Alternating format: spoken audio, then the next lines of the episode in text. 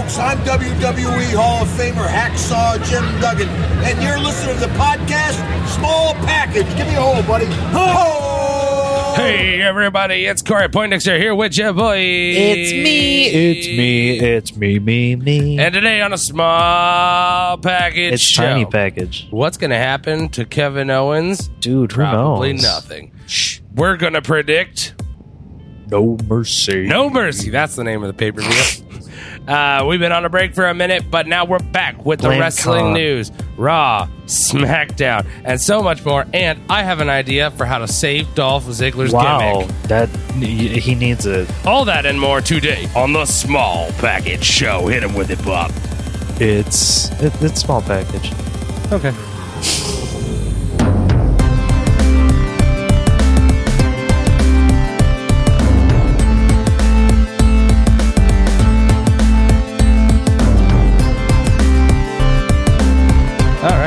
At it again.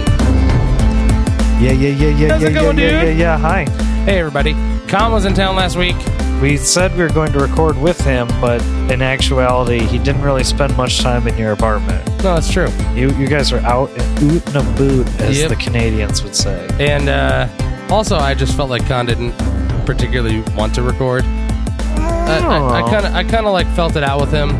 And because you got to remember that while he does the radio stuff, it's not like radio, like, you know, it's the radio stuff he does is all person to person ham radio stuff.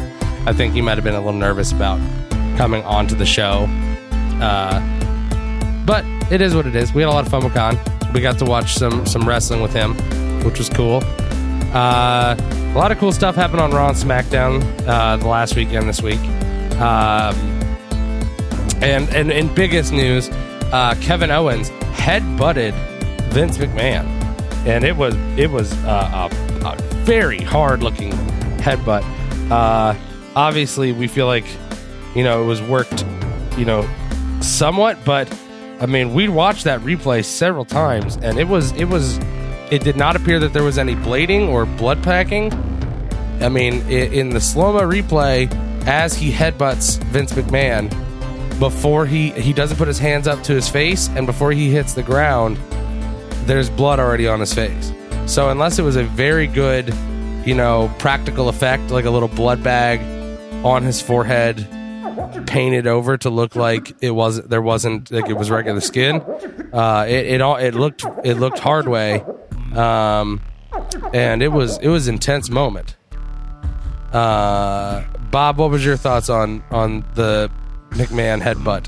I mean, it's a great moment, you know, intense fucking action, like, however, I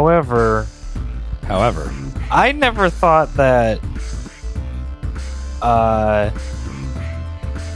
it was a legit drawing blood. You think it was like a blood pack? I don't think it was a blood pack. I just think it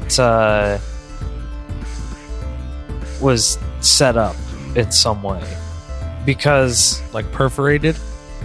Yeah, because I mean, one, like, we paused it and looked at it, you know, and it looked like it came out like in spots.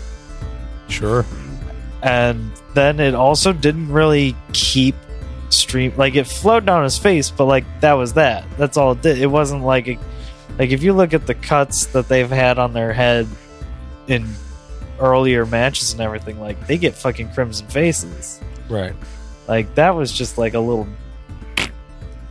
Well, we may never know for sure what exactly transpired. There was a comment from Meltzer about it where he said it was pre-set up, but people also, I think, said that was taken out of context. Here... Vince pre-bladed during a segment with Owens and covered it up with Vaseline. Okay. But it might be one of those things where people take Meltzer out of context because people love to do that. Sure. Regardless, very entertaining moment. And when he came back, what was... I missed a lot of SmackDown. I could watch some recap stuff. What exactly was the repercussion that he faced from Shane, if any? Because I know that they have the match set up for Hell in a Cell. Yeah, there's. I mean, he just appeared live via satellite, and it wasn't like he was punished or anything. He just wasn't there. I really like the return of the like psychotic Kevin Owens, as opposed to we've had various good Kevin Owens runs in main roster. Uh-huh. There was the nobody respects me come up, where he overcame John Cena and won the U.S. title. There was the goofy, funny Owens with Jericho. That was great. And, you know, it's fun. It's fine to see the crybaby Owens, where he's either the champ or the recently deposed champ. And he did with AJ. Yeah, and others.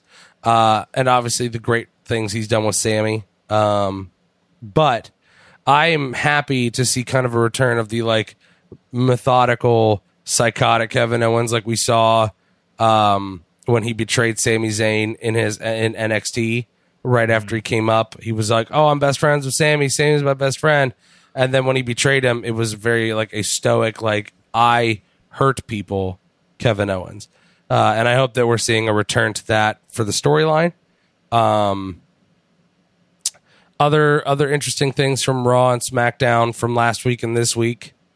I kind of enjoyed the live via satellite interview they had between Brock and Braun Strowman. Uh-huh. It was intense. Braun looks scary. Brock always has looked scary and does not really look less scary. It's just we don't know what's going to happen between him and Braun at the pay-per-view. But interesting stuff. More Cena and Reigns promos. The last one, Reigns cut sans Cena. Yeah, solo. And you know, him starting off with dropping the shit bomb was definitely interesting. Yeah, it got a pop. They're certainly presenting him somewhat heel-y. I would agree to that. And it's going to be really interesting to see how this all plays into their match. If we're going to get like a heel-y Reigns wrestling, or if he's just going to be typical face Roman in the ring. Yeah, I mean, I hope that they kind of commit to a direction with him. Because as much as I haven't been opposed to the idea of, oh, he's not a face, he's not a heel, he's a heel to the men and a face to the women and children, I haven't minded that. But at a certain point, it's kind of like, okay, but what are you doing with him? Because he can't stay in this face on paper, heel in reality mode forever. It just doesn't work properly. Yeah. And who knows, this could be a good setup to finally turn him heel. I have long since abandoned the idea of John Cena ever being heel. In fact, I kind of oppose it now at this point. Like, dude has always been the face, and what would you really get out of a heel Cena? You know, it also doesn't make sense marketing-wise. Like, the dude is the hero to the kids, right? Especially like Make-A-Wish. He's John fucking Cena. Let him be John Cena. You can't expect a Hogan turn. As awesome as that turn was at Bash at the Beach, you can't expect that out of John Cena, because for him, it's more important to be the hero for the sick kids than to have something interesting in a wrestling ring. And that's fine. And also, is he really going to turn heel at No Mercy 2017? Who knows, man? Right? Like, who knows? That's a Smack or a SummerSlam moment. That's a fair enough. But we did have some crazy shit go down at Great Balls of Fire. So I'm just saying, like, you know, not as much as a John Cena heel turn. I mean, fair enough. Other stuff from Raw and SmackDown. Anything you want to talk about from the storyline? Is there anything I want to talk about this week? Jinder's promos have just been really fucked the last week or two. Yeah, with the I see the point that he's getting across, and you know me, I'm someone who always loves when a heel is right, but no one likes it. Uh huh. And he has points that he's making in his promo. I say he's making in his promos; they're written for him, but. He has points that he's making in his promos that are not bad points about how the crowd boos him for being a foreigner, and yet while they would make fun of someone like Shinsuke in private, they cheer for him because he's the good guy. But all of these fans who are making fun of Jinder and Shinsuke for the way they talk and the way they are, they're the bad people. But to then ice that cake with the Singh brothers making really, really offensive, ching-chongy kind of fucking jokes is really fucked. Well, yeah, Jinder dropped some shitty things too. Yeah, I mean, in the first one, I didn't see that moment from this week's SmackDown. I saw recaps of it. Uh-huh. But in the one from last week, like Jinder didn't quite do as many of them, and the Singh brothers really hammed it up and then cackled like jackals. Didn't mean for that to rhyme, but it did. And I heard that I didn't hear what he said. I just heard that he made statements in his promo this week where it was like making fun of like quote unquote English. Yeah. And I'm just like, wow, dude, like this is really offensive. And on top of just being offensive, it also is just like, what are you doing to your champ? I mean, I know he's a heel champion, but just like to have the belt on somebody and have them making racial stereotype humor is just not a good look. I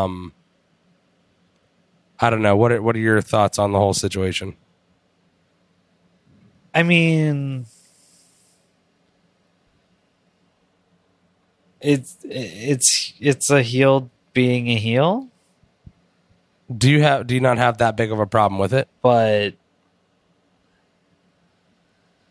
I 100% understand that people, find it offensive and don't want it. But I mean, when your goal is to offend, I don't know. Yeah, I mean, and again, sometimes it comes down to, that's a heel. He's getting heat on him. Yeah. But I don't know. I feel like in 2017, I said the same thing about the heel foreigner gimmick to begin with, that in 2017, it's like, aren't we above this yet? But it also is wrestling, and that is a way to get very, very cheap heat. Uh-huh. Thoughts on the Jason Jordan getting put into the number one contenders match and then being the number one contender? The clear Kurt Angle is my dad push story. I mean, on one hand, it is my dad is giving me the push, but on the other hand, he's also doing my dad is giving me the push, but I'm backing it up with good wrestling push. Sure. Because even his abilities in the ring have been a topic of Roman and Cena's feud.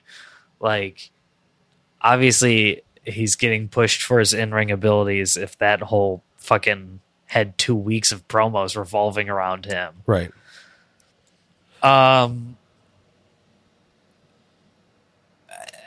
And, it's whatever. WWE needs to fucking push new stars. They do.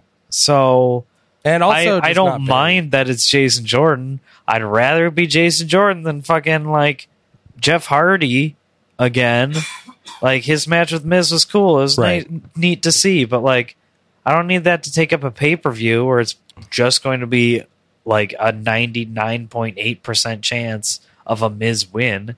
Like, they aren't going to put the belt on Jeff. right now. Yeah. So like, I'm fine. They need to not only push new talent though, but they also need to stop inadvertently killing their current talent. You know, yeah, because they played the nostalgia pop so much that like, if you weren't a talent from 10 plus years ago, then you're a fucking nobody who's just there to put old people over. Right. Right. Anytime like anyone who's over 40 wins a match in WWE, like realistically, that should never happen. Like you have your exceptions, AJ Styles. Sure. Yeah. John Cena. Yeah. Okay. Okay. Right. Brock Lesnar, is he over 40? I don't know. Maybe. Whatever. But like, if someone's 50 and beating a 28-year-old, like, no. And another thing too is it's like, and I know this is a real hot take here, you know, saying that they need to change their booking and not kill pushes, you know, not like everyone's saying this. But What Culture just put out a video. We'll get to What Culture shit later, too. Uh-huh. But What Culture put out a video with Simon Miller talking about how in the old days, you know, Undertaker wouldn't show up to every show. And there would be a lot of weeks where he just squashed either a jobber or people on your roster who specifically were enhancement talent. You didn't have people getting... Barry Horowitz's. Sure. You didn't have people... getting into fights every week on Raw when they were going to be fighting in a couple weeks at a pay-per-view. You didn't have like what you have now where it's like Bray Wyatt is fighting Finn Balor or someone, you know, sure, he beat Goldust. That's fine. That's great. Because Goldust really wasn't doing much anyway. Yeah. And then it makes Bray look strong by giving him the win on Goldust. Uh-huh. That makes sense. Good. But when you have Bray and Balor getting their hands on each other every week leading up to the pay-per-view, it's like, well, then what the fuck am I going to watch a pay-per-view for? And when you see Bray lose so often, why should I give a fuck about Balor and Wyatt at No Mercy when we saw Balor beat him at the last pay-per-view? But that was Demon Balor. Yeah, I mean, I get that it was quote-unquote Demon Balor, but I'm just saying, you get what I mean. Like, you know, if we see them fight all the fucking time, why do we care? And especially, you know... when we see guys lose very regularly and then be in a match with somebody who it's supposed to be important, how are we supposed to feel that it's important? I mean, think about when Miz and Ambrose were feuding and they would fight like every week. And sure, there were shenanigans, so they weren't always clean finishes. But why are we seeing that every week if we're going to see it at the pay-per-view? You know, they need to have more enhancement talent on the roster, guys who are just there to... because they have some guys now who are good at putting people over. You know, Heath Slater, fucking Curtis Axel, Bo Dallas. I mean, I get that it sucks for people who are fans of these guys that that's where they're relegated to, but you need people like that. Even someone like Curt Hawkins, although I fucking despise his losing streak gimmick right now. I think that that's just the dumbest thing, but whatever. It's something for him to do. You know, I think that takes slightly away from the importance of someone beating him. But that being said, you have to have more of those guys there, or even just like what they did for Strowman, where there was just local dudes. You know what I mean? It doesn't have to be some big fanfare, and you also don't have to have it necessarily be a squash. You know, you don't. I mean, it helped Braun for sure, establish him, but you could have local dudes come in and be like, you know, oh hey, it's like a local guy who's like, you know, former champion of his promotion coming on. Have the guy have a 4-minute match with somebody and then lose. You know. And that keeps your stars winning. And, you know, how, you know, and also how much would it mean if you had a storyline where, let's say, Jason Jordan was in a match with some local talent, right? And they don't build the guy up to be a piece of shit. They're like, oh, Jason Jordan's going to fight this guy who's a former tag team champion from local, you know, so-and-so promotion, right? Like, cool. And then Jason Jordan's having a match with the guy. The guy's hanging, but Jordan's, you know, clearly winning the match. And then Miz comes out and distracts him, and Jordan gets rolled up by somebody that it won't ever matter. We're never going to see that guy again. You know, but it's the fact that Miz cost him that match. Or even do that with a Hawkins or a, you know, Slater or somebody. I just think that it's fucked right now how much with this whole 50-50 booking and people constantly getting their hands on each other before the pay-per-views. You know, the Cena Reigns thing, I think part of the reason I'm actually kind of hyped for this match is they haven't fought. Sure, they forced him to tag team a few times, and of course they won because Cena plus Reigns win, lol, you know. But that being said, they haven't fought each other. And to me, it's interesting because now we're going to get to see the fight at the pay-per-view, and I haven't seen it 3 or 4 times this month. You know what I mean? It's just... I just get sick and tired of constantly seeing all of the matches all of the time. So I don't know. Sorry. Yeah. I had to get that off my chest. Apparently. Was there anything else? You're not wrong. Yeah, I mean, it's just, it's frustrating. Was there anything else, storyline you want to talk about from Raw or SmackDown from last week or this week? Yeah, I mean... Women's tags, anything? I think it's kind of bullshit that Bayley gets to just get thrown into the fucking Fatal 4-Way. A little bit. She's just like, hey, I'm back, so where's my championship shot? And like, right now, I guess. That's fair. Yeah.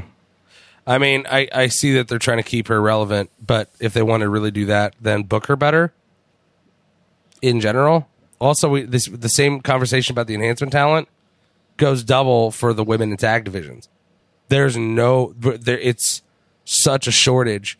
Yeah, I mean, on women, you at least have like Dana Brooke and Alicia Fox. Sure. But those are both Raw, aren't they? Yeah. I don't even know who we have like that on SmackDown. No one really. Summer Rae never came back. I mean, you could argue Tamina.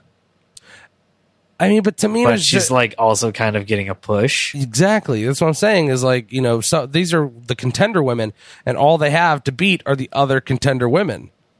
So how are you supposed to look strong in a division with like 3 faces and 3 heels? Yeah, I don't know.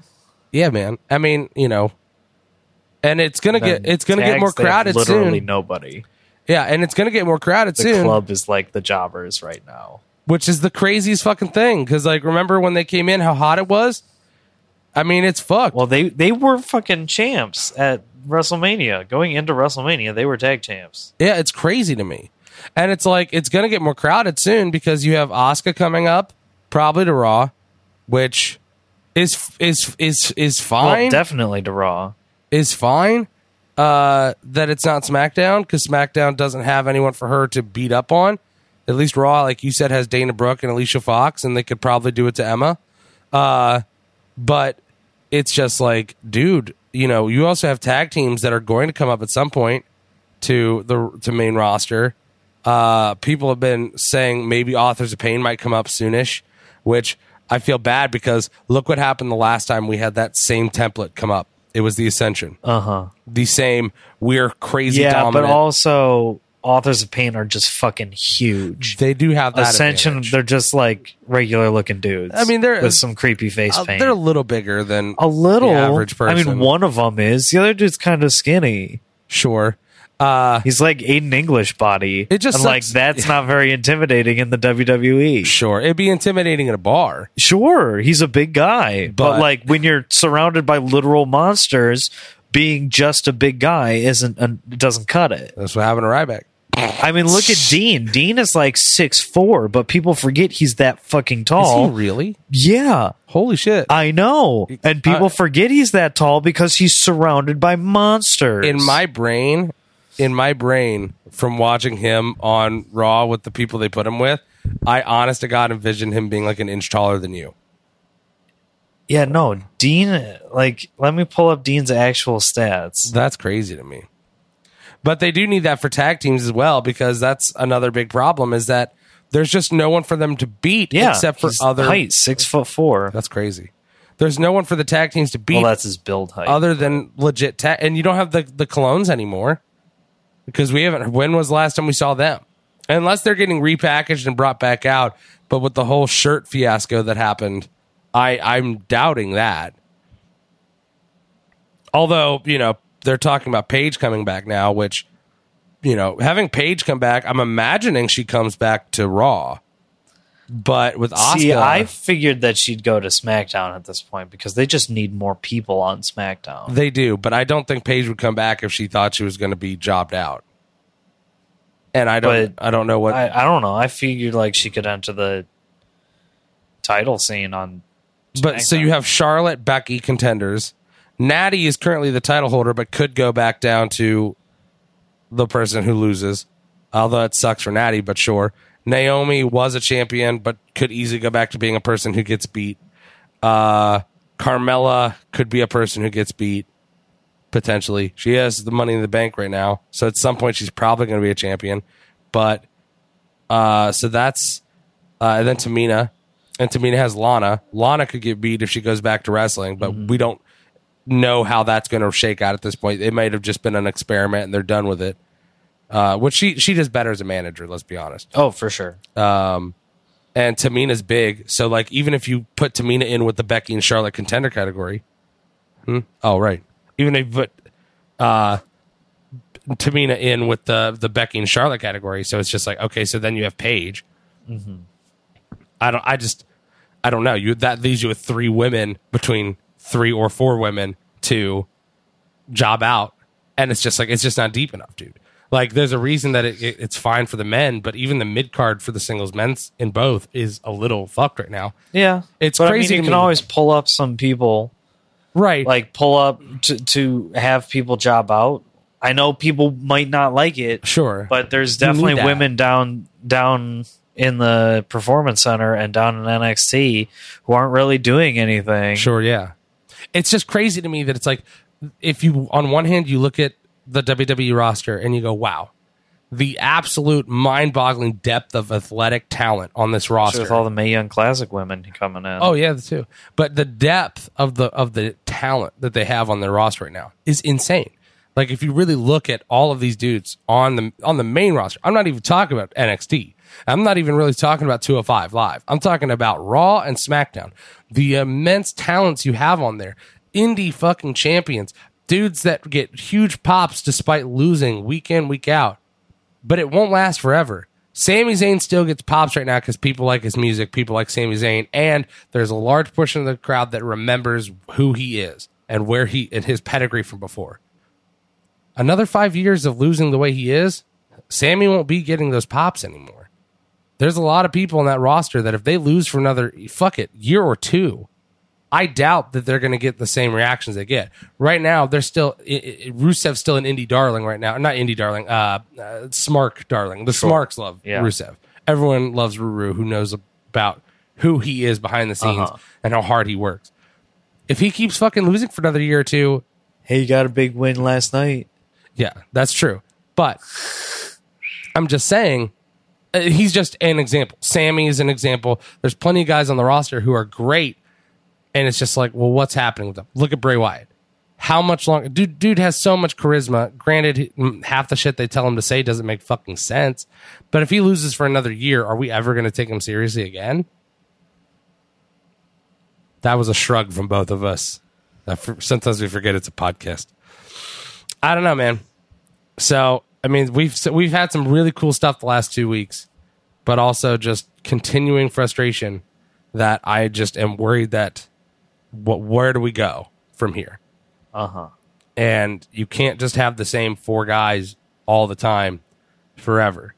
Part of the greatness of the Attitude Era was the fact that there would be weeks where, you know, pay-per-views where you had four fucking guys all in contending for the championship. And I'm not just talking about how every once in a while there'll be a fatal four-way like the Joe, Lesnar, Strowman, Roman one, you know.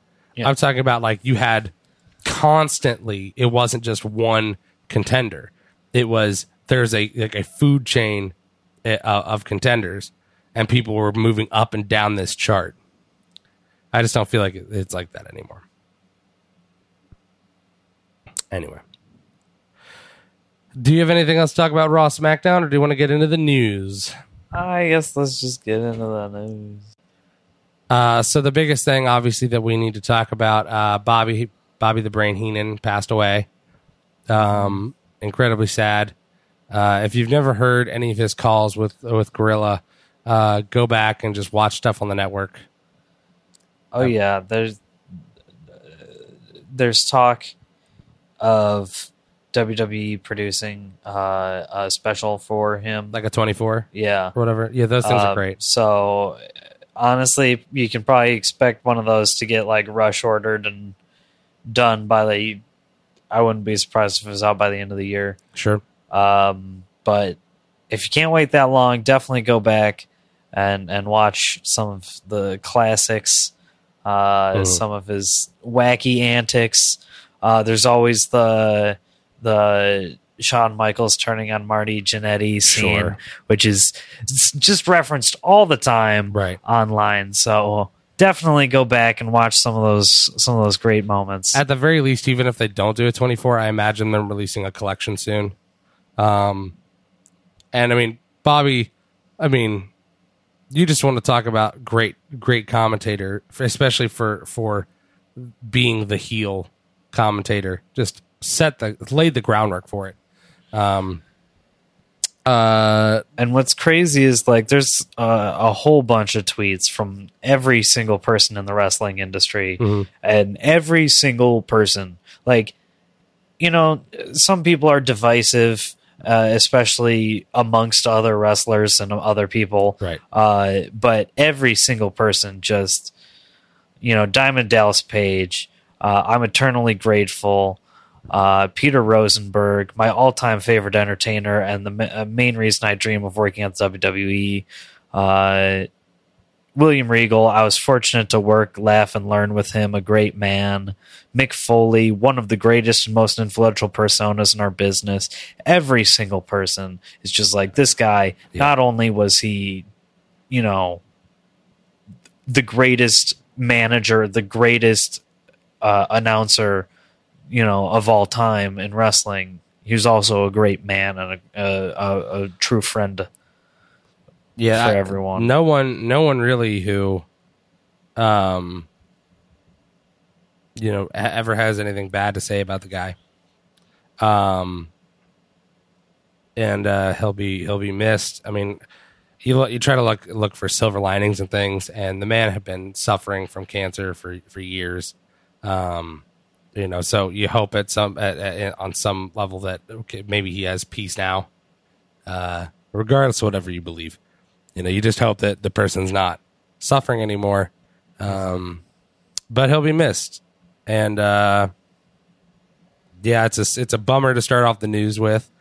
Transitioning into something that is also a bummer, but not nearly to the same degree. A tweet from What Culture Pro Wrestling this week. You were the one who shared it to me. Do you still have that? The little memo they shared? Right here. It is with sadness that we must today announce that Adam Blampied, Adam Pacitti, Ross Tweddell, Sam Driver, and Jack King will be leaving What Culture in the coming weeks to pursue other projects.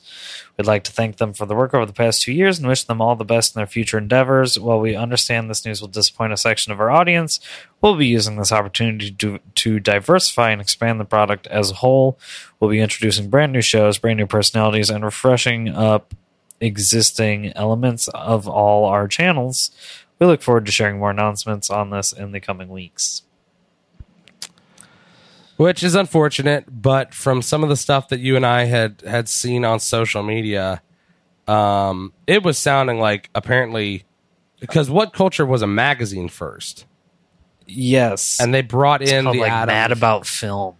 And they brought in the Adams and some of the other people to help build their video presence on YouTube. And to help make more content for the website. And, of course... Because of Adam Blampied and Adam Pacitti and some of the other guys, the channel blew up.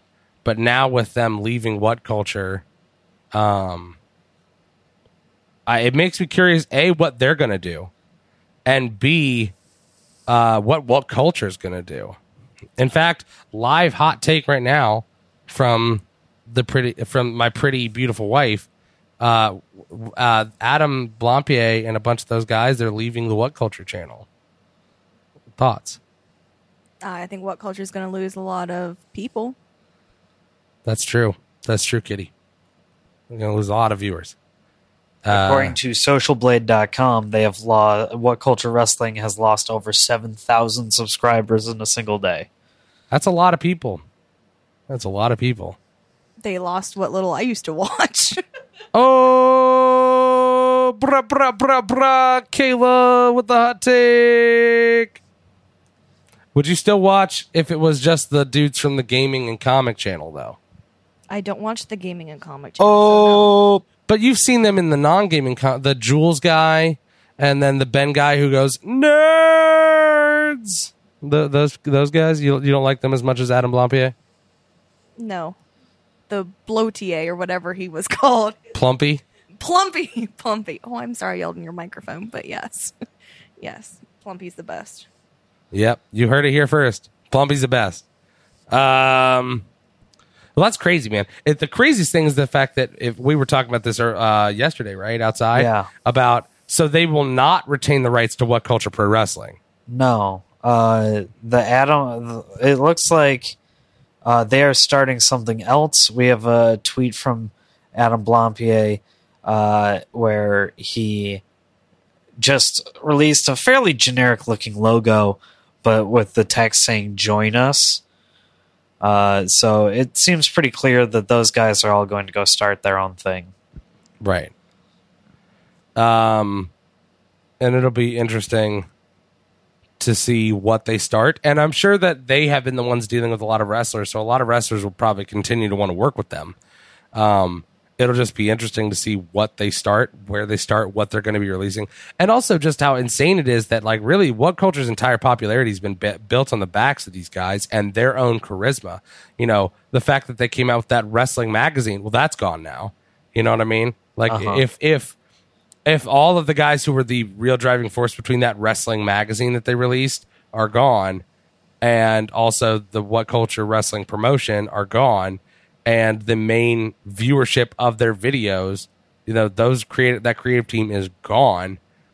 What does What Culture have left? It'll be interesting to see if they even continue with the What Culture Wrestling channel.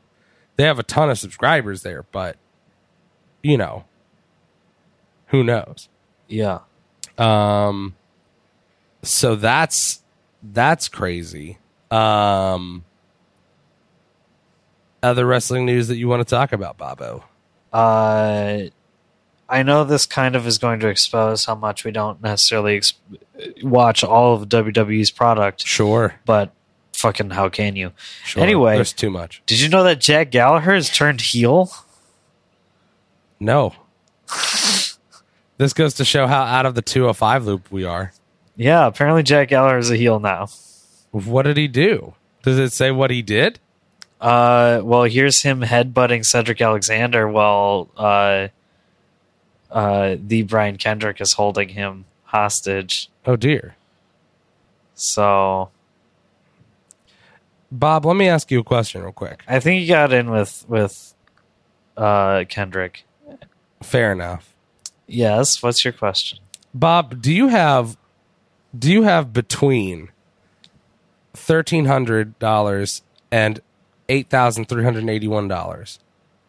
Yes. Not on my person. But you have that much. Okay. Somewhere between. Yeah. Do you like good times? Yes. You enjoy a good time. Are you a fan of wrestling? Of course. Do you like rock and roll music? Who doesn't?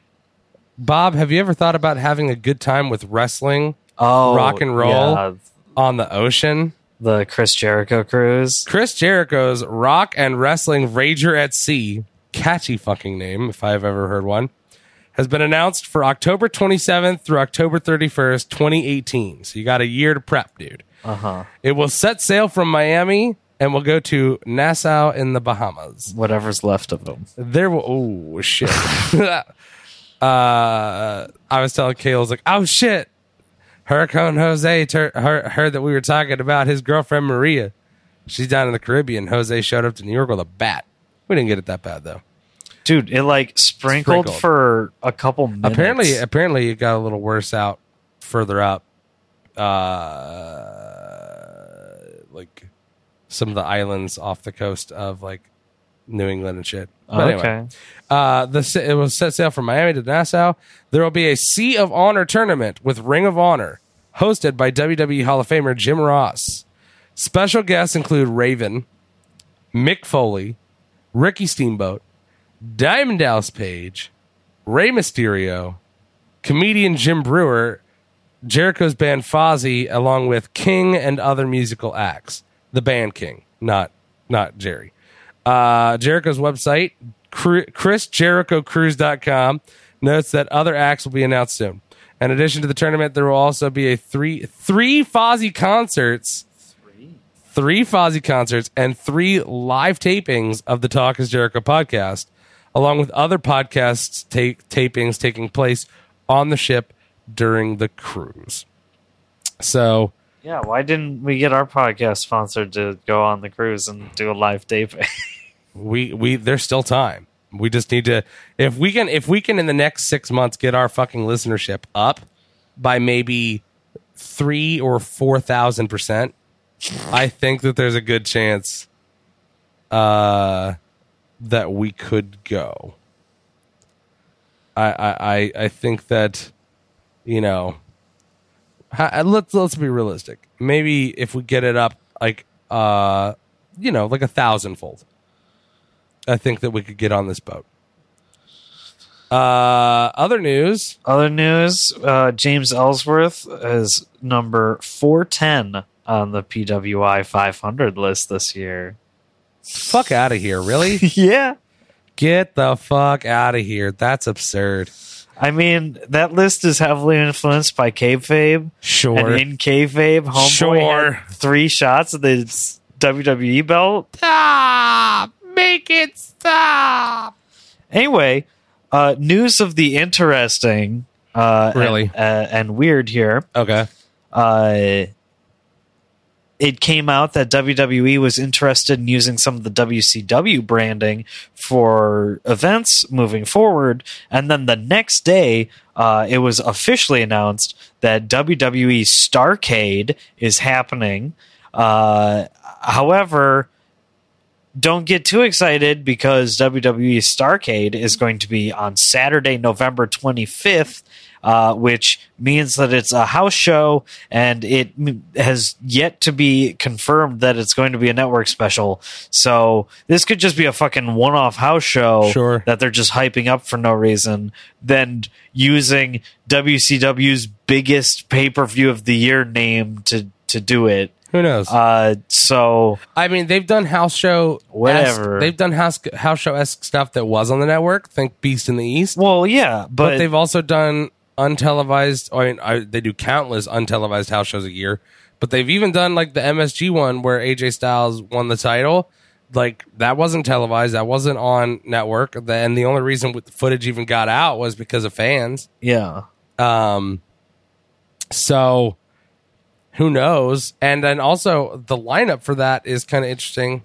The lineup is amazing. They've got 2 cage match steps, which I think is fucking awesome. Yeah. Let's see. So it's interesting because it is a SmackDown house show, but the Hardy Boys are confirmed. Sure. Along with the Rock and Roll Express and Ricky Steamboat, but there's a spelling error where they say Ricky Steamboat. Oh, it's going to be a fake Ricky Steamboat, like fake Diesel. And then they're also confirming Booby Roode, another typo. Booby Roode! I don't know who made this, but damn. Booby Roode versus Dolph Ziggler. Sami Zayn versus Kevin Owens. Okay. New Day versus Usos in a Texas tornado tag. Hey, man, I'm always down for tornado tags. Triple threat for the U.S. belt of AJ versus Corbin versus Rusev. Wow. And then a women's steel cage match of Charlotte versus Natalya. And then a championship steel cage match. No, wait a second. Nakamura versus Mahal. No, wait a second. When does this take place? So, like, hold the phone. It may or may not be the day before Survivor Series. Okay, so it's after Hell in a Cell. Yes. And Natalya has a championship match against Charlotte. Yes. So Charlotte's not, or Natalia's not dropping the belt before then, probably. I mean, Hell in a Cell is before this. Yeah.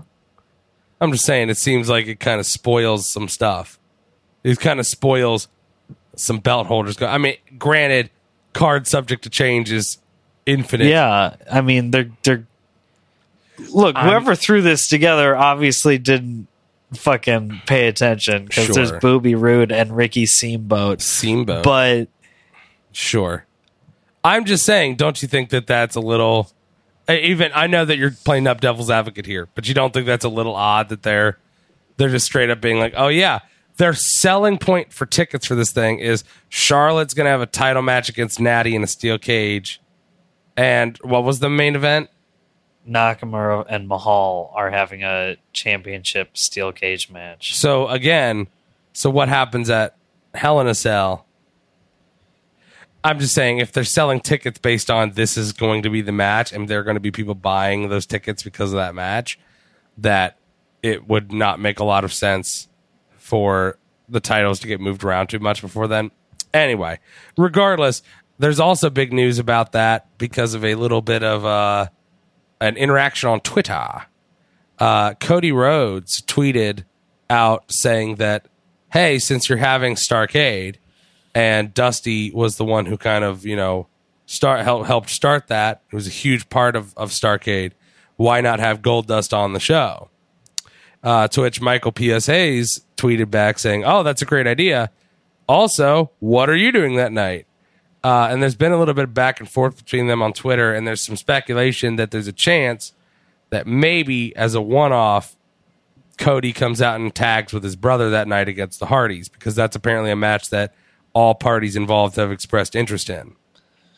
Yes. Which would be very cool, but a little weird considering that right now he's killing it on the indie scene, and clearly has no desire to go back to WWE full-time.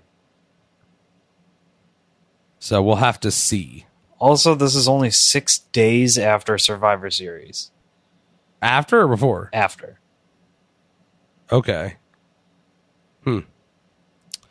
Young Bucks have been talking. They did an interview with CBS ahead of the Ring of Honor show, and in the interview had mentioned that there's a lot of guys in WWE who are hitting them up to ask, what's life like after WWE, and do you think a guy like me could make it on the indie scene, especially since there's some guys who are worried about being released or not being needed anymore.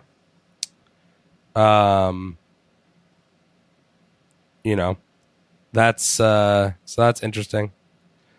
Alex Riley sent out a tweet. Have you seen the tweet he had in response to Reigns' promo for Monday? Mm-hmm. You did? And so for you out there in the audience, in Reigns' promo, he mentioned how John Cena has buried young talent, and he said, ask Alex Riley about that. And Alex Riley on Twitter tweeted out, you're starting to see the letter C at WWE, hashtag WWE. So clearly, he I don't know if he found the joke funny or not, but he agrees with the sentiment. Whether or not, that was impromptu by Reigns or completely scripted. Mm-hmm. Either way, it's an interesting nod to somebody who is no longer with the company. Well, yeah, but this whole feud was built on fourth wall shattering promos. It's a little weird. I can't tell if I like it or not, and it's starting to bleed out into other feuds as well, like the Miz promo he cut on Enzo. Also, I think my weirdest, funniest part was how one of the things that Roman used to attack Cena was, I've had better matches than you. Because that, in kayfabe, a better match would be a match you walk in and then walk out the champ 20 seconds later. Not, something that you have to struggle and, you know, right. overcome. And, like, that's a match you almost lost, son. That's not right. a good win. Right. Like, if you're going to say better matches, like, it's, you know, Reigns has had some good matches in terms of, I'm not talking in kayfabe, I'm talking out of kayfabe. If you consider that purely fourth wall break, he's put on some good matches. Yeah, no, I'm speaking pure kayfabe. But you're right. In kayfabe, to be like, I've put on better matches than Big Match John. That's saying you've come closer to losing more times. Is he Brock Lesnar? Is Roman Reigns Brock Lesnar? No, I don't think so. Then in kayfabe, it's hard for him to say, I've had better matches than you within kayfabe. Like, if he was Brock saying that, then sure. I mean, you know, you busted Randy Orton's fucking gourd open and had a fucking MMA-style medical match stop win. And you destroyed Cena at SummerSlam 2014. I try to block that out of my memory because it started off as, like, orgasmic and then got just painful. It got fucking painful after a while. Just watching Cena's lifeless body getting tossed around there. And the worst part was, I don't know if you ever gone back and watched that match, because it was a little before you got into wrestling. Uh-huh. Have you ever gone back and watched that? There's just so many moments where even if you don't like Cena, you're just like, oh, just stay down. Because he does that thing where his, like, knees are all you know, twisted, and he's, like, trying to get up, and he's doing the thing where he grips on Brock's waistband. And at one point, John Cena's fucking dead already at this point in the match. He's holding on to Brock's, basically his dick, to stay upright, and then goes for like the scoop, like, I'm going to try to AA you, and it is the weakest, most fucking limp dick fucking, I'm talking like Jim Cornette, limp dick fucking AA attempt I ever saw. And he grabs Brock by the leg, and Brock is just standing there completely upright looking at him, and just gestures down at him and goes, what are you doing? And Cena's like, I'm going to lift you. And then Brock just completely just picks him up like a fucking puppy and puts him over his shoulders and F5s the shit out of him, and then doesn't go for the pin and instead just prances around the ring. That match is crazy as fuck. Anyway. Paige has returned to the WWE Performance Center. Hey, welcome back. So welcome back, Paige. We were talking about that earlier, which show she would go to. For fans of Mario Kart, there's been a very amusing social media feud. I'm confused where this is going. Between Xavier Woods and Randy Orton. About Mario Kart? Yes. Okay, do continue. Apparently, Xavier Woods was complaining that they tried to get a big Mario Kart session going on the plane, but the wireless play didn't reach far enough for everyone to get involved, and he was all sad. Okay. So Randy Orton responds, you saw I was in the lobby and backed out. Knew you didn't want none. Wow! And so... And so I wish he would have been like at AJ Styles when he said you didn't want none. Anyway, in an Instagram post, Randy Orton posts how he's playing his Switch and he's playing Zelda, and he was shit ton of hashtags, of course. But then Xavier Woods responds. Publicly on Instagram? Yes. Okay. When you're ready to race on 150cc like a man, then come talk to me. Wow. Okay. Does it continue from there? No, that was just 4 hours ago got posted. So hopefully next week we'll have some fucking news updates on this.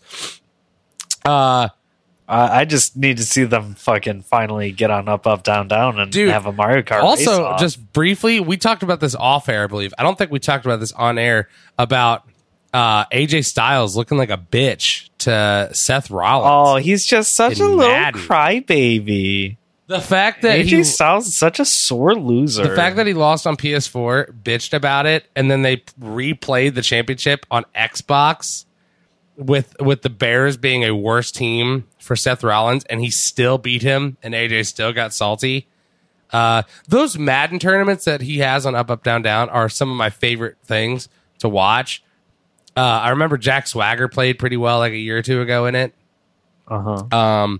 It's just fun getting to see these guys, you know, just be themselves and play Madden and buddy around, and then usually Big E just dance somewhere in the background and make fun of people who are playing Madden. Hey, Bob, did you ever have a WWE Network? Your own subscription? I've never subscribed. You've myself. Never been. Hey, that means you still have a free month somewhere in there.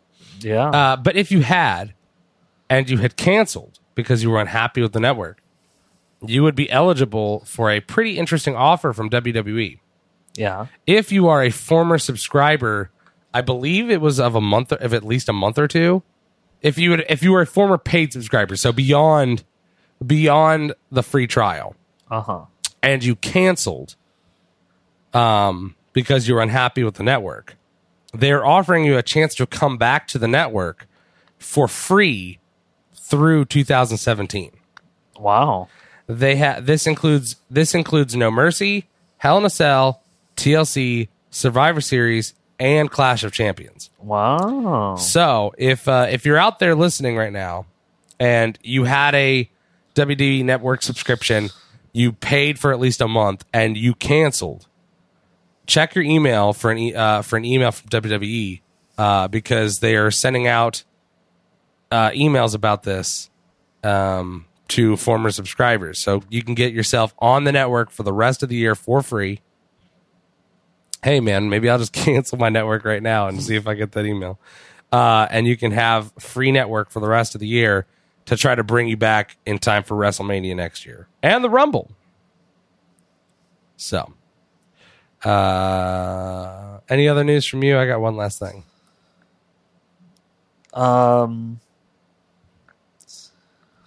There's a new survey released by WWE.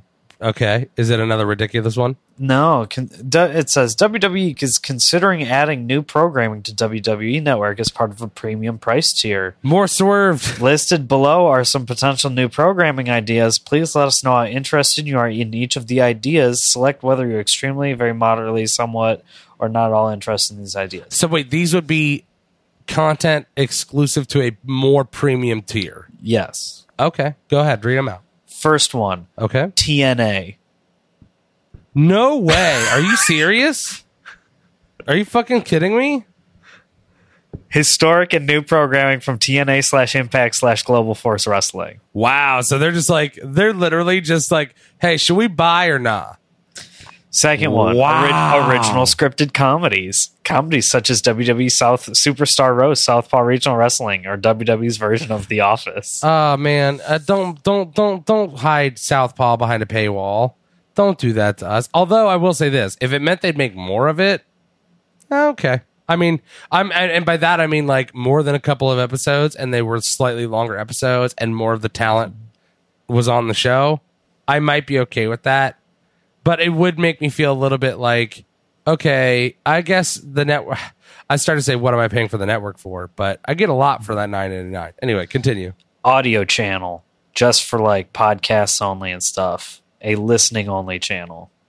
Hey, you know what? I wouldn't be too mad at that. Especially if part of that subscription they gave you like a standalone podcast app and brought in some of the podcasts that are out there. They're also saying that there might be music playlists, so you might be able to just put on playlists of fucking entrance themes. CFOs. Oh, that's my wife Kayla screaming from the other room now. She's in there painting her R2D2 droid. So proud of you, honey.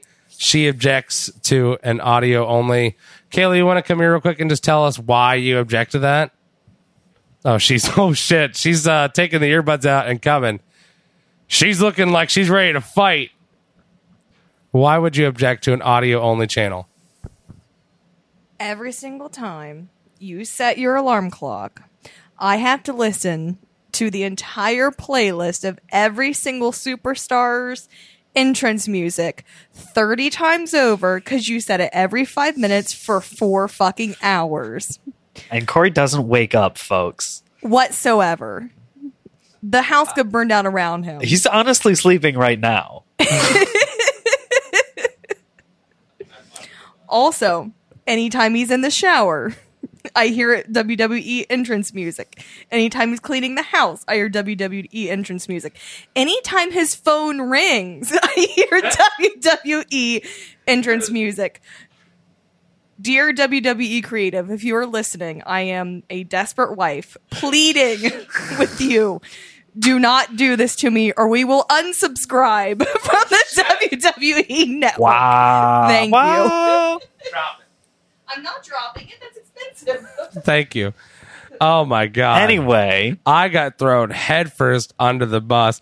I don't even know if I get a rebuttal here or not, but I'll just say this. I listen to other music besides WWE music. I will say that all of my ringtones are custom ringtones per contact. They all have their own entrance theme. Fair enough. I also use those as my alarm clocks, and I do tend to sleep through alarm clocks. Fair enough. But I do listen to other music. Just continue with this goddamn list. Anyway, I'm going to start reading them out of order because I'm going to build to the things that you're going to be most hyped for. Do it. After the audio channel, let's go with house shows. For the first time ever, get a live ringside view of select WWE house shows. You know what? Could be cool, especially if it wasn't like the normal camera setup. If it was a little bit more just like in the crowd feel, like planted tripod cameras. Sure. Instead of like the jibs and stuff, I'd actually be kind of... If it's just like stationary, hard cam only. Yeah, that'd be kind of cool. Very old school. Tournaments. New in-ring tournaments, such as a Pro-Am style tournament, WWE vs. NXT, a Lucha tournament, a tag team tournament, or a King/Queen of the Ring tournament. See, I'm into it. It sucks that King of the Ring would be put behind a paywall, but it's still kind of cool. And now... for the big ones. Big ones. Okay. Ring of Honor. Historic and new programming from Ring of Honor. Breathe deep. Fuck. You want to talk about decimating the indie scene? You take the companies that arguably have made some of your biggest stars before they were in your company, and then gobble, gobble, gobble. I mean, at that point, the thing I worry about most about Impact... or whatever, TNA, whatever the fuck, and Ring of Honor being absorbed into WWE is just that, would it get stagnant, or would they let those companies still operate a little autonomously, so that way it's just like, look, Ring of Honor is still Ring of Honor, we're just going to be the one to broadcast it. In that case, fuck yeah, because their streaming service is not as great as WWE's. Like, it's better than it was, but not great. And then the last one just says other promotions. Historic and new programming from ICW, Progress, New Japan Pro Wrestling, or other regional indie promotions. Do what now? I can't tell if they're talking about like, we want to strike up a deal to just license them, or if they're saying like, we will fucking buy these promotions. And let's be real. For several of those, they probably could. Like, they have the capital to probably buy up a couple of those. Well, so here's the real interesting thing. Okay. That hits closest to home for all of us here in the room. Okay. There has been a very strong working relationship with Evolve and NXT. Yes. And very strong. Triple H... and Evolve head Gabe Spolonsky. I'm sorry if I fucked up your last name there, Gabe, but it's something like that. Mm-hmm. They have become very close. Right. I could definitely see Evolve jumping, because they're on what, Flow Slam? Evolve is... I think they're on Flow Slam. Because that's like too expensive. And otherwise, it'd be like totally interested in catching up with Evolve, but like it's pretty pricey. Because what's WWN? Yeah, I'm pretty sure that's all on Flow Slam. Because WWN wrestling is the World Wrestling Network. They're owned... I forget who owns them. Owner is Sam Hamawi. I may be butchering that name. But they also... So WWN co-founded Evolve. So Evolve is part of that. Which is why we see the WWN belt sometimes on Evolve. It's a little bit interesting and weird but regardless though. That's pretty crazy. Fuck, dude. Could you imagine if WWE at least not necessarily owned, but at least licensed those properties? It'd be insane, right? It would definitely be crazy. Wow. Last headline from me at least is the original founder of Glow, I'm sorry, the footage owner of the original Glow, is disputing trying to, have the ownership of the trademark of Glow. And so potentially.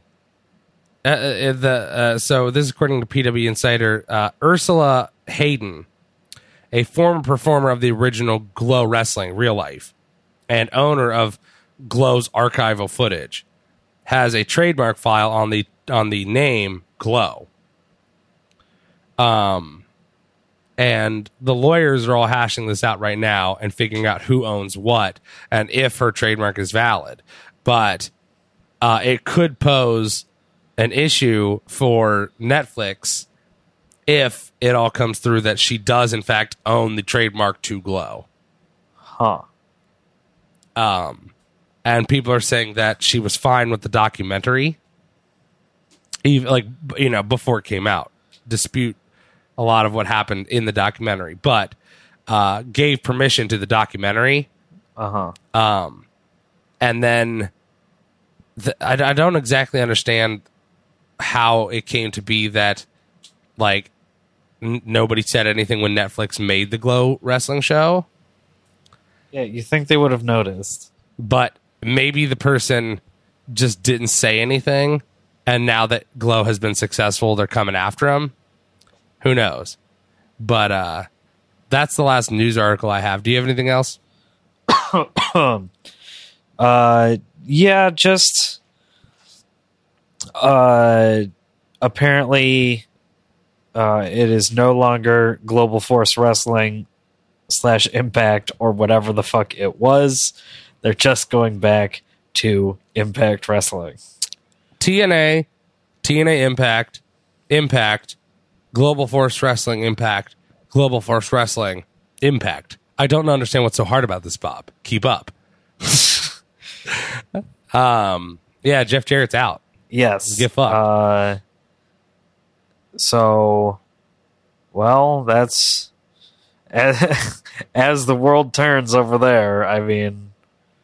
I don't know. Anything else in news? Also, speaking of Glow, people noticed this from the show opener. Huh. Wait, is that the actual show opener? Yeah, that's from the opening credits. Oh, wow. That's fun. That's actually Bailey and Sasha. How cute. Yes. Obviously, the podcasters at home can't listen, can't see a GIF, but the opening credits of Glow pretty much steal the sequence from a Bailey-Sasha takeover match. The last thing I wanted to bring up, the last thing I wanted to mention before we get into our predictions... Oh, God, we still haven't done predictions yet. I know, dude. It's a long episode today. I had mentioned at the open, I had an idea that I felt like could help save Dolph Ziggler. And I wanted your opinion on this. Sure. So we can all agree that right now, Dolph Ziggler, he's in kind of a weird limbo, right? Yeah. He had a reputation, he had credibility, and then WWE kind of squandered it by having him lose so often. And clearly there's a mix of booking and real frustration with him right now. People have been saying, oh, he might leave after his contract's up and go wrestle in the Indies or go to Japan. He might just focus on his fucking comedy career because he did some stuff with Groundlings. He might just become an entertainment personality, which he could do. And I feel like he could do well. You could see someone like Dolph Ziggler hosting a TV show, you know, or, you know, being a funny side character on a sitcom, or, you know, maybe or maybe not stand up, but, you know, you could, he's definitely got charisma, and he's an attractive guy. He could make it outside of WWE. His current angle, his current gimmick is the whole, I'm coming out to other people's entrances, right? So most recently, he came out as Shawn Michaels, and then Triple H, and then as D-Generation X, right? Uh-huh. And people are starting to get really... Some people are enjoying it, some people are getting over it, but regardless, there's not a lot of... You can't sustain this forever. Sure. Here's a thought. What's your thought? He keeps saying in these promos, like, oh, people want this, and people want that. You know, people want, you know, big, flashy, the wacky, wavy, inflatable tube men. They want me to come out and suck it, and they want me to come out and, oh, you know... I think he came out as Bobby Roode at one point. He came out as Naomi, Shane McMahon. He's come out as a lot, right? Yeah. He wants to come out as what people want. He's a heel, right? Uh-huh. Heels like heat, right? Sure. Now, if I'm not mistaken...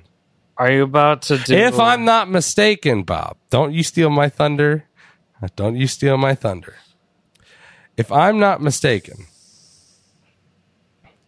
The tour fairly soon will be coming to the Midwest. And imagine if at some point they're in, I don't know, a town like Chicago. And to open the show, we just hear...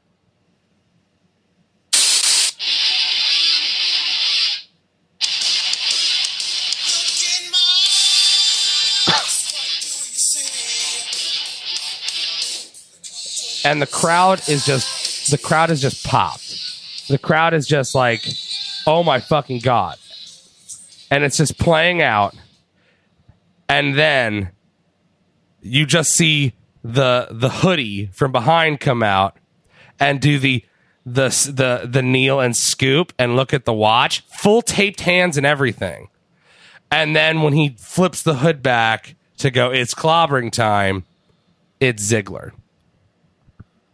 Yeah, I mean, that's a great thing for him to do. I don't know if you're going on about how that's going to save the gimmick. Now, hear me out real quick. I don't know if this will save Dolph Ziggler for in perpetuity, but this is what I'm thinking. WWE has been on this fourth wall breaking kick as of late. We talked about it earlier in the show. They've been breaking the fourth wall in all these promos. They're talking about Alex Riley. They're talking about Cena burying people. They're talking about Enzo having heat on him backstage. The crowd always cheers CM Punk when they're bored or pissed. They're like, we want CM Punk. So what if the buildup for this entire Ziggler angle to pay it off is he just fucking apes fucking CM Punk's gimmick? And just now he is CM Ziggler or something stupid like that.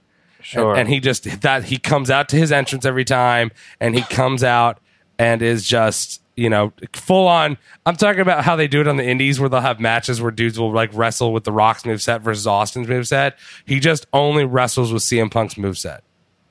CM Punk's taunts, CM Punk's entrance, everything.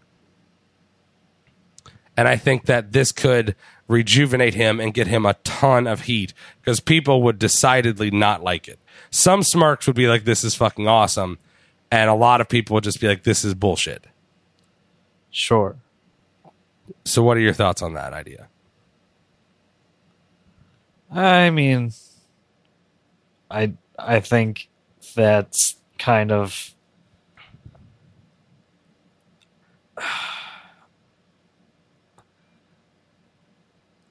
Nothing.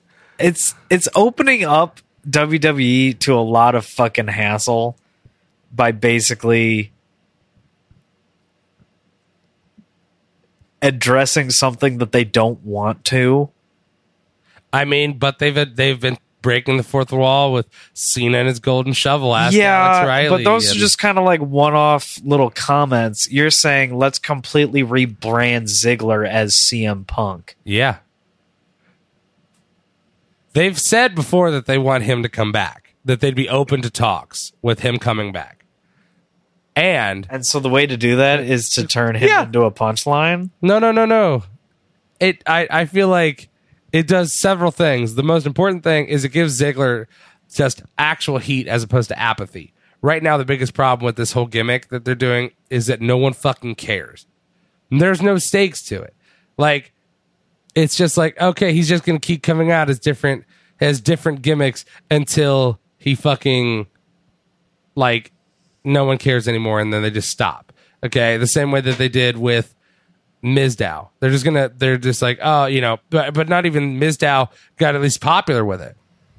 Like with like some of the other gimmicks where they just like, you know, the rosebuds. Eventually they're going to get tired of it and they'll be like, oh, nobody actually cares. It's not that it's heat. They just don't give a fuck. And they're going to stop, and then he's going to have absolutely nothing. With this, if you give him that gimmick and let him wrestle him and then let him get hot with that, it gives there to be a reason for it to keep happening, and it'll just give the crowd reason to get pissed at it. Now, you can pivot away from it at some point once he's reestablished himself, but I'm also saying there's the possibility with someone like Punk whose fucking ego is there. And let's be honest, he doesn't need the money at this point. The dude's fucking loaded. He's got a great life for himself. He's got his wife. They have a baby on the way at some point. You know, he doesn't need wrestling. But with someone like him who's very proud, imagine him hearing, oh, by the way, they gave your exact gimmick, your entire gimmick, like the essence of who you were at that company, to Ziggler. And also they're giving him the push with your gimmick. Maybe there's a chance that gets him to be like, hey, knock at the door, cut it the fuck out. And they're like, well, if you want to come back, we could let you cut it the fuck out. And then maybe that gets him back in there as like a eventual down the road, like Ziggler's fucking champion with this fucking stupid ass I'm CM Punk gimmick. And then lo and behold, who comes out at like WrestleMania to be like, wait a second, champ, hold the phone. I don't know. It's a lot of fantasy book, but it could be cool. Dude, that's the fantasiest of fantasy fucking booking. Don't you run into me, Bob. That's like Corey. Corey's like, I'm going to go in the back room and I'm going to start thinking of some wrestling. And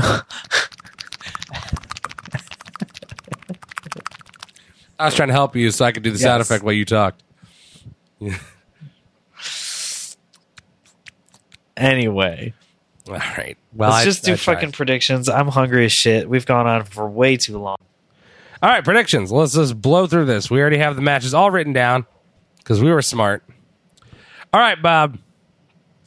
You've done a lot of these already at work over at Player One. Yes. Did you guys ever decide if it's Player One or Player.1? I think it's just, if you're saying it, it's just Player One, but whatever. Okay. All right, Bob. Let's start off with Balor versus Wyatt. Who you got? And keep in mind, for us, this is not a title match, but for most of our predictions, it's who wins the match. So not, I know, and if you go to Player.1, their website, and watch the predictions that Bob... It's our Facebook page. Oh, is it on your Facebook? So go to the Player.1 Facebook page. You can watch Bob and his coworkers do their predictions. They go by retain for championship matches. We go by wins. So, not that matters for Balor Wyatt. Who do you got, Bob? Oh, I got Balor. Seems like the safest pick. I'm going to go Wyatt because I think that they're not done with this stupid-ass feud yet. And I think that last time Balor was the demon. This time I think he's just coming as Balor. He is just coming as Balor. However, he's already got a loss as just Balor. So I think this is the time he actually gets the win as just Balor. Neville, Enzo, Cruiserweight. Who you got? Neville. This is the one that we said should be the most logically easy to pick, but it's WWE. Oh, man. I'm like, did they just ruin the Cruiserweight division? Right. I don't think already. I don't think that they give it to Enzo just because he's Enzo. Cena versus Reigns. What do you got? Reigns. Wow. Because if this is a proper, like, quote unquote, passing of the fucking torch match, then they gotta pass the torch. They can't let Cena ride off into the sunset into Transformers with the torch still. I'm gonna also go Reigns. Miz, Jason Jordan, Intercontinental Championship match. If I'm going to repeat the same picks I've already picked, then I'm going to go with Jason Jordan. Okay. I think Jordan will win, but Miz will retain. Miz will retain. Fair. But that's not part of the prediction. Shield, Bar, tag team. Who you got? Oh, I'm going to go with Shield. They just got formed. They're still hot. Yeah, they won't need to drop them. I don't think they're going to break that up until after Survivor Series. Women's Championship Fatal 5-Way. Is it an elimination or not? No, I think it's just straight Fatal 5. We got Emma, Bliss, Naya, Sasha, Bailey. So, number one, who do you got? Number one? Yeah. And you don't have to stick to your player.1 predictions. Yeah, but I think I'm gonna. I said Emma number one because WWE loves doing their weird swerve bookings, and I didn't call the swerve booking for the cruiserweights, so I'm calling it for the women's division. Emma. I you know what the funny thing is even before your video, that's what I was thinking too. Uh-huh. So I'm going to also call Emma as my number one. Okay. Number two. Jax. Well, this is anticlimactic because that was my number two as well. I had all these picked out in my brain way in advance. Uh-huh. Who's your number three? Sasha. Okay. Now, see, that's where we're going to differ because she can't win at a pay-per-view. So I'm gonna go with Bliss retaining at number three. Okay. Number four. Bailey. Bailey is also my number four. So we only differ on Bliss and Banks. Yes. So I just don't see Bliss walking away as the champion. I just don't see it. Sure. It should be noted that as of right now, we differ on one match. And it goes down to Baylor Wyatt. Oh, God. I put myself in a terrible corner, Bob. I can't have it all come down to the first match of the night. Let's be real. It's probably the opener.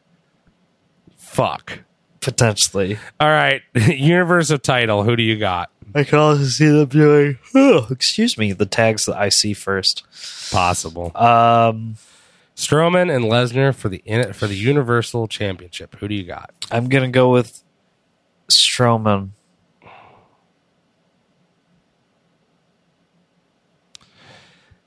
This is difficult for me. Yeah, it is a really hard one. I think I just don't feel like they're going to do it at No Mercy.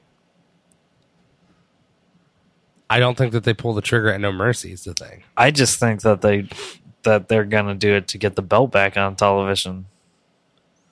Fuck, that's a good point, too, though, because it's like it's been missing and the ratings have been kind of down. What's the next pay-per-view for them after this? Is it Survivor Series? I'm pretty... they might have TLC in there. No, that can't be before Survivor Series, though, right? WWE Raw pay-per-views. List of pay-per-views. Wikipedia. I'm already on it. You're too fast for me, but... Yeah, TLC's October 22nd. It's a Raw show. They moved it up. Yeah. And just for reference, October 22nd, TLC, Survivor Series, November 19th, and then Clash of Champions is December 17th, and that one doesn't have a brand associated with it yet. Sure. So I'm going to call Lesnar. I don't think they do it yet. Lesnard. We also had a couple of predictions possible for pre-shows that may or may not happen. So Hardy's versus the Club. If that happened, who would you have? Hardy's. Yeah, I agree. Elias versus Kalisto is a possibility. Elias. Also, another possibility we floated was Elias versus Goldust. I think he'd win either of those. Yeah. Heel versus face. Cruiserweights. Faces.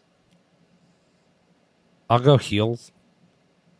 And we should come up with a tiebreaker just in case, because there's a decent chance that we could have a tie in all of this. Mm-hmm. So, No Mercy tiebreaker. What do you think? What's a good... Does it happen? We could do a does Roman actually turn heel? Like, fucking full-on heel. Because that's a distinct possibility. Okay, so a Roman heel turn. And not a Cena, but a Roman heel turn. I'll say yes. We do get a full-on proper Roman heel turn during their match. You know, for the sake of not having to come up with another tiebreaker, because I would agree with that, I'm just going to say no, just so we can be done. Yeah, but also realistically, he probably won't. So... All right. Well, it looks like it comes down to Balor, Wyatt, and Strowman, Lesnar as to my fate. So, yeah. All right, everybody. Well, thank you so much for tuning into another episode of the Small Package Show. We'll be back next week with results from this. Results from that. You can follow Bob on Twitter at BobFeckney. Follow me on Twitter at CBPointDexter. At CBPointDexter. You can follow both of us on Twitter and Facebook at Small Package POD. That's at Small Package POD podcast. And also make sure to check out our Facebook. We post lots of cool stuff there whenever we go to wrestling shows, all that kind of stuff. And tweet at us at Small Package on Twitter, please, because we'll read your tweets on air if you do. Thank you guys so much for tuning in. We'll be back next week with another episode of the Small Package Show. Hit them with it, Bob. Small Package.